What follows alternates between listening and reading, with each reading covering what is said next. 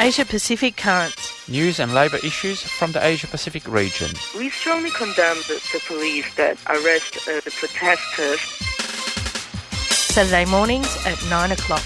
On Community Radio 3CR. Workers of the world should unite to fight this greedy capitalists. Brought to you by Australia Asia Worker Links.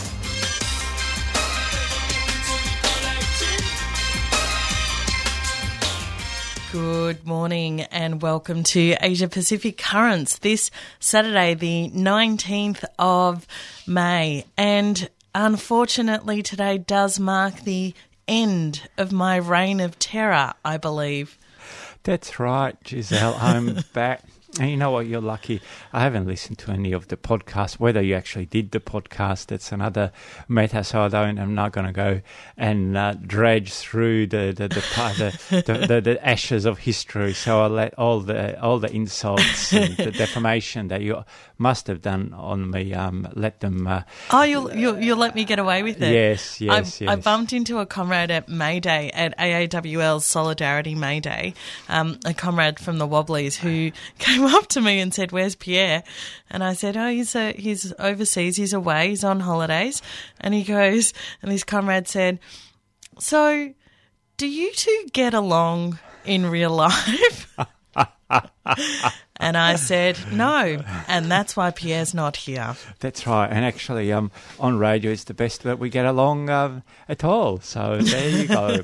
anyway, it's nice to be back, Giselle. I did have a nice holiday. Not that you really cared, but I did. But lots been happening, and uh, yes, and we've got a full program again. But of course, to all our regular listeners, who brings this program, Giselle? That's right. The show is brought to you by Australia Asia Worker Links. And if you want to get in touch with us, you can find us on the web, all the w's.aawl.org.au. We're on Facebook and Twitter, so find us on those social media platforms as well, where we post regularly about news and current affairs from the Asia Pacific region. So we'll um, and um, we've got a whole range of uh, news updates from the region, but also we've got a uh, interview in the second half of the program. That's right. Um, many of you uh, might have followed the election results in Malaysia. Of course, everybody is calling it practically a revolution. Mahathir is the saviour of Malaysia now. Um, I wanted to, if we had titles for shows, I would call this one Malaysia's Amnesia, um, just to comment on how suddenly we've forgotten that Mahathir was actually the dictator, was actually the person that destroyed all of the organs of civil society that were the reason that the Bersih movement emerged in the first place. So we on the in the second part of the show today we speak with Irene Xavier, who was one of the detainees under the ISA under Mahathir in 1987. Um, reminding us of who he is, but also talking about what the election of the opposition, which is now the government, we should stop calling them the opposition, what it actually means for Malaysia. It's actually a very good title there, um, um, Giselle, um, Malaysian Amnesia. I'm very surprised that you've managed to come up, but obviously, you know, every so often. Oh, uh, welcome work. back, Pierre. Welcome back. That's right. We'll go. All right. So we'll go straight to the um, to the news item, and the first one is unfortunately um, a bit of a, a, a quite a sad one. That it relates to a bridge collapse that happened earlier in, in the week on the seventeenth of May, where. Um, 18 people were killed when a section of a flyover under construction fell on moving cars and pedestrians in Varanasi in Uttar Pradesh province. Now, um, the the um, from the initial investigation, police police has said that uh, they were aware of the issues facing that uh, bridge construction work, and that there were quite a few traffic safety regulations not being followed, and the company was not actually um, stopping traffic around that area. Now, the, um, the the the company, the Uttar Pradesh State Bridge Corporation, said that um, they don't think that poor quality construction material was to blame for this collapse, and they've actually blamed a thunderstorm that um, uh, they reckon dislodged a loose crossbeam connection or or um, led to a bearing failure, and that's why the whole um, bridge fell. Um, you would have thought that bridges were able to Could withstand some weather. That, that's correct. But uh, what they did say was um, that there was pressure to um, to finish this flyover, and the workers were actually working round the clock in three hour. Uh, shifts and the um, the the project was already um, behind its deadline. So obviously, um, um, um, high pressure job, probably uh, low um, health and safety, led to this terrible um, disaster where 18 people were killed. Speaking of disasters, of course, last uh, Tuesday, the 15th of May, was the 70th anniversary of the Palestinian Nakba, which is which means catastrophe in uh, uh in Arabic, and the culmination of the Great March uh, of Return protests along the Gaza Strip's frontier with Israel. Um, and uh, listeners who tuned in last week will know that we covered um, the Nakba extensively on the show.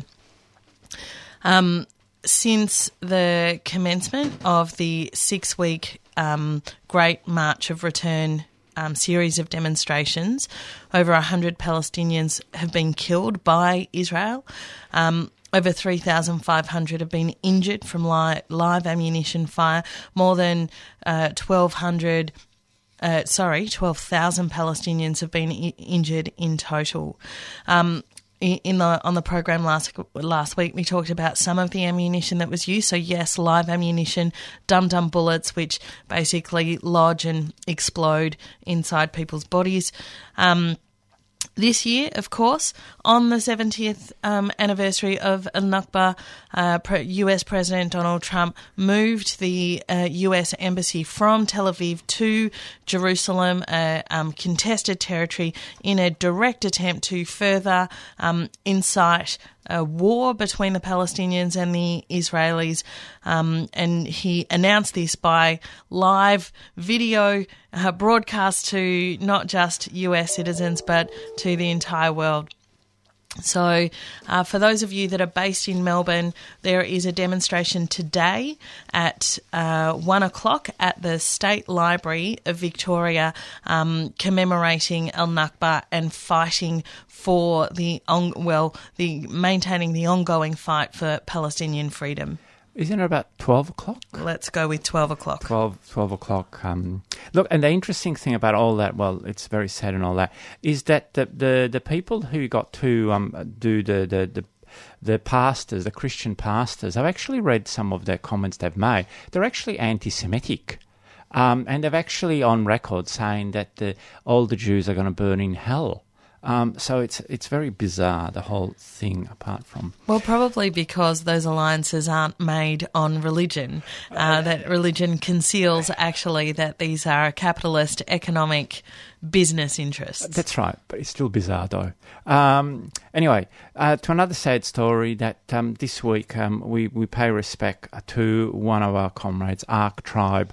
Ark Tribe um, died this week in Adelaide, and he was a um, uh, delegate and a union member in the construction um, industry.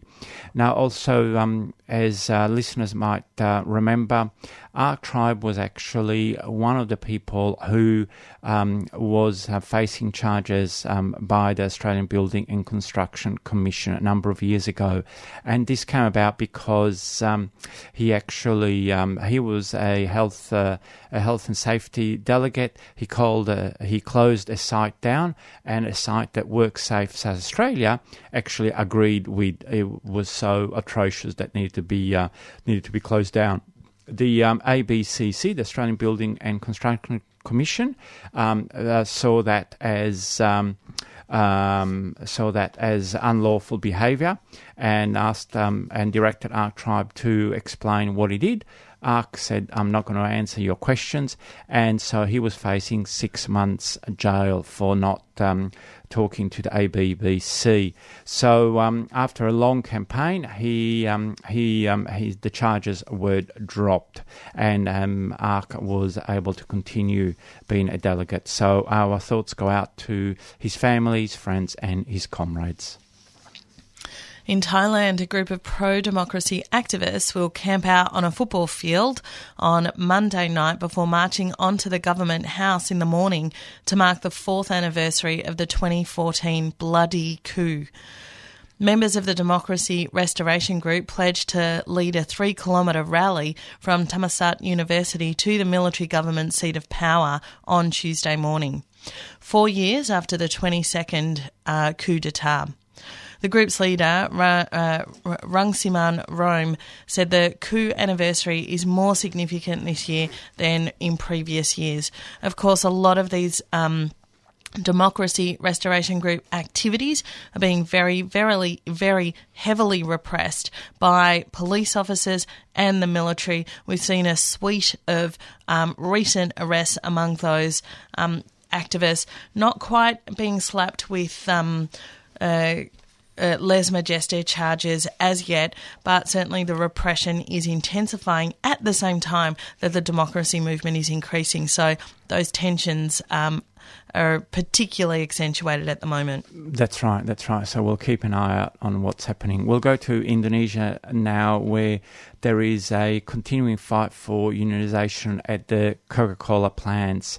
The um, uh, now the, this fight for the freedom of association for workers at Coca-Cola Amatil's operation has escalated with the formation of a Coca-Cola Indonesian Workers Council that has brought together four independent unions to challenge the company's collusion with SPSI, the national union structure that originated in the New Order military dictatorship, um, the period of 1967 to 1998. Now, management has refused to recognise this new workers' council and continues to harass union members while also refusing to reinstate the terminated independent union leaders Atra and Lutfi. This has been an ongoing um, issue in Indonesia. The, um, the on May Day, uh, workers at a bottling plant in Semarang boycotted work on the public holiday, and uh, the management actually um, went to their private houses uh, to harass them, to uh, to get them to um, to break the the, the the strike and to get them to um, return to work. On the 3rd of May, following this, the Coca Cola Indonesian Workers Council wrote to Coca-Cola Amatil Indonesia, saying that the national collective agreement was negotiated against the background of violations of the right of freedom of association by the company, including terminating union leaders, and as a result, genuine collective bargaining rights cannot be realised. So, therefore, in this situation, workers will continue to organise, and this is certainly something that workers all around the world can share with our um, um, comrades in uh, Indonesia. And in India now, about 90 of the 120 workers retrenched by Dongsung Automotive India Limited went on one day hunger fast on the 9th of May to draw the attention of the Labor Department to the illegality of the company's action. The company is a two tiered supplier to Hyundai Motors India.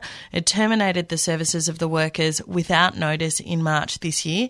It had claimed um, a loss of orders um, from one of its clients, and on that basis, the company had to basically go into administration or dissolution or, or whatever. But like many companies in uh, across the world that we're seeing, they reopened um, as a different company with only a minor change to the names to, to their name, offered the jobs back to these workers on significantly less um, money, and uh, many of those workers refused. The other piece of this is that um, in the original company, Dongsung Automotive, um, those workers had started to unionise. In fact, it was almost a 100% closed shop at the time that the uh, company went into dissolution, which is what we would call Phoenix companies. So the workers are refusing to accept this Phoenix company type of structure and are fighting back. So that's really good to see. And, and, of course, that's something that the ACTU here with the the, um, the latest campaign is all about. All these sham subcontracting, and we go to the latest, the last uh, item on our news list, and it talks about um, asbestos. This is an issue that we've uh, talked a lot about. Um, now, um, a, a, um, um, a recent research paper has estimated that asbestos causes an estimated 250,000 deaths annually. Of which work-related exposures, i.e., uh, for for workers, the uh, uh of these 250,000, 230,000 are due to workplace exposures. The cost of, of this, um, both uh, because of sickness and lost lost um, work, is estimated in the um, over 100 billion dollars a year and that doesn't include the intangible cost of human suffering. The um, now asbestos has been um, banned uh, in every in 55 countries around the world, but that's that still leaves around 100 uh, countries, and over two million tons are con- still consumed annually. Now, because um, someone has actually worked out that for every 20 tons of asbestos produced and consumed, a person dies. So um, that's quite a um, horrific um, and stark statistics, isn't it, Giselle? Absolutely.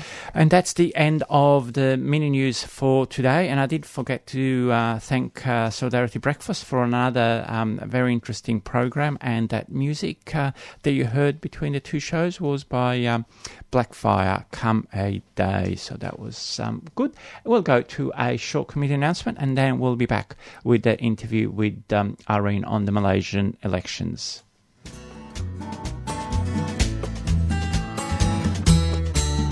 This is Irene Bolger, former Secretary of the Nurses Federation in Victoria. Throughout the nurses dispute in 1986, and the waterfront dispute in 1998, 3CR was always there broadcasting the voices of workers in struggle. You're listening to 3CR Community Radio and we're broadcasting live from the Bay-Eater Chicken Strike here in Melbourne. We've just seen all of the thousands of nurses walk through to their meeting and people from different unions showing their solidarity. 3CR, radio for the workers, by the workers since 1976. Irene Xavier is one of the coordinators of a group called Sahabat Wanita in Malaysia. It aims to organise women in um, in industry, particularly in the electronics and the finance sector industries in Malaysia. Irene Xavier was also one of the detainees under the ISA, the Internal Security Act, which was a piece of legislation brought in in the 70s that was ultimately used to persecute communists. She was detained for over a year under the Mahathir government. I interviewed her about the recent re election of Mahathir under the opposition, not a part of the ruling party that has been in, uh, in uh, in government in Malaysia since the establishment of Malaysia. Um, I started off by asking Irene, has all of Mal- Malaysia just gone to sleep? Why are we celebrating this victory? I think people were so desperate to get rid of uh, BN, the Barisan, and they felt that without bringing uh, Mahathir on board, they would not be able to do it. So that was the gamble that they took, and the gamble paid off because he did bring in the rural Malay vote. But when you say the people, I mean, it's the same people that are voting. So surely it is just a matter of them voting against the UMNO party. You see, the, the, the voting population are fairly new voters. They are the young voters, who, some who are voting for the first time, and many who are voting now for the second time. So those people obviously do not have memory of 87. And uh, Mahathir, they don't have much of a memory of him. Uh, so, but what they remember is uh, Najib and what uh, Barisan is doing now and uh, so they want him out, and they wanted that party out. So that is one part of the voting population. But the gamble that I said uh, was taken not by the people, but by the opposition parties. The opposition parties were so uh, embroiled in infighting and um, you know getting rid of uh, past it was quite an acrimonious uh, parting. And, and then they know that they will not be able to bring in the Malay vote. And uh, if they went in for the election this time without the Malay vote or a very small Malay vote, uh, they will still not be able to get rid of. So they they felt that it is worth taking Mahathir because he himself came forward, offered himself. Um, so they took that gamble. It was Well- only the left wing who, who refused to accept Mahathir. Well, let's remember 1987 then. Tell me what you remember of that time. Uh, when he he came into power much before 87, uh, but by 87 he already, uh, you know, I remember him as a very dictatorial person, and then um, we saw one system or one institution after another crumble because of his domination. So, like the judiciary went off. He even dared to sack the whole, uh, the, the Lord President, the highest uh, judicial officer in the country. He sacked him. So he he damaged the judicial system. Then he damaged the election commission. Uh, so there are many systems. He damaged the AG chambers he merged together the AG chambers and the public prosecutor together. Uh, and so practically he ran the country as he wanted it. And these were all like civil servants listening to what he's saying and doing what he bids them to do. So that is my memory of Mahathir. And what about his particular offensive against the left, particularly communists and the trade union movement? the, the communist and the trade union movement, the progressive trade union movement. In, in Malaysia, we have uh, the, the bigger part of the trade union movement, which is very compliant with the government. So it's only uh, a small minority within the trade union movement who is left leaning, and um, Mahathir and all the other ministers before him, prime ministers before him, have always been hard on them. In fact, um, the prime minister before Mahathir imprisoned more people from the left than Mahathir did. So, an UMNO prime minister attacking the left is, is, is like a given in Malaysia we know that this is what they will do. So he, he, he didn't change that trend. When you were arrested, what year was that? At 1987, So under uh, he Mahathir. used he used yes, he used the ISA which was already there, but as I told you, the prime minister before him, Hussein Onn, actually uh, put more left-wing people behind bars under the ISA uh, than Mahathir. So Mahathir just continued using the ISA that other people had started before him. so but his particular damaging uh, action was to destroy uh, the more neutral institutions like the court. You said that it was only the left that refused to join uh, part of the opposition, and we know the left has been in the opposition before um, because Mahathir took the front, took the leadership. What were those discussions like among the left? Uh, because the opposition rejected uh, the left. We only have one uh, left party, legal left party. They, the opposition refused to allow them to join them. They are not part of that coalition. So uh, they ran in these elections and they got thoroughly trounced uh, because people regarded them as being spoilers in the election, stealing votes away from uh, from PKR, from the opposition party. So we did see this uh, yesterday. I think Anwar Ibrahim was released. He was, of course, captured under Mahathir. We know that evidence was fabricated to to sustain charges of homosexuality and other things like yeah. this. This is the legacy of Mahathir. But he was yeah. released a, a pardon, a formal pardon. What what are Mahathir's promises to the people? I know releasing Anwar is one of them. And yeah. what hope do you have for him honouring the promises?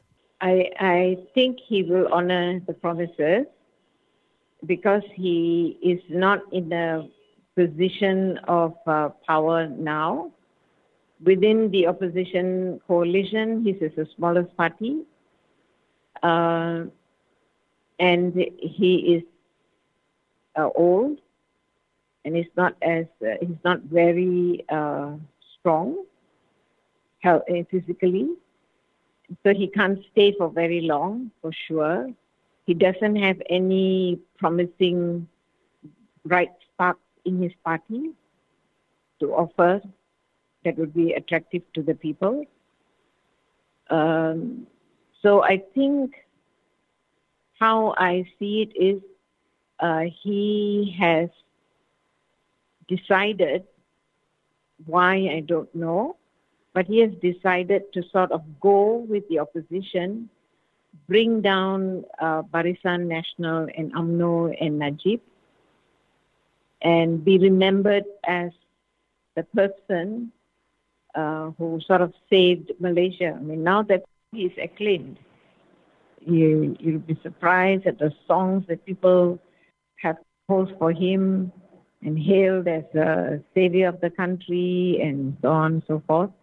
So his whole um, reputation now is opposite of what it was when he was prime minister uh, the first time.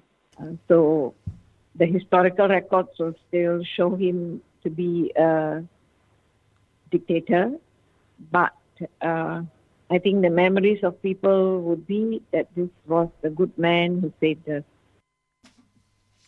That was Irene Xavier from Sahabat Wanita speaking about the Malaysia elections. Actually, uh, I do a more in depth um, analysis of the elections on another program, Accent of Women, which you can tune into at 8.30 on Tuesday morning, looking at the current organising space in Malaysia as a result. What, what's this, Giselle? The cross cross promotion That's here. exactly. And, and, you mean that this was not the best? The only reason interview? we have listeners on APC is because they listen to Accent of Women. Just FYI. There are there's a really important event coming up today, comrades, that I really, really urge you all to get to for those of you that are in Melbourne, and that is the Al Nakba um, rally, uh, which is at 12 o'clock today at the State Library. So please be there. Um, this year, the 70th anniversary is critical that we have mass support on the street. That's right, and um, my uh, my mic has just uh, has just um, shut coll- itself is yeah, the term. it's collapsed it's, itself. I'll have to do some engineering. So if you hear some uh, noises, because I'm actually holding it. Um, but that's uh, that's really all the time that we've got for. So we'll uh, hopefully see all of you at the State Library at twelve. But of course, we've actually got a very po- well it is a great announcement that we think it's going to um, occur next week that um, the leader of the KCTU in South Korea, Han Sang-gyun, who's been in jail for two and a half years, is scheduled to be released on Monday, um, six months early. So we'll bring you more information next week. But that's um, fantastic news. Of course, the fact that he stayed over two years in jail was terrible. But anyway, we'll talk about it next week. That's all that we've got um, uh, time for. That's all from us, Pierre Morrow and Giselle Hanna. And we'll be back next week. And stay tuned to Palestine Remembered, coming straight after this community announcement. You've been listening to a 3CR podcast produced in the studios of independent community radio station 3CR in Melbourne, Australia. For more information, go to allthews.3cr.org.au.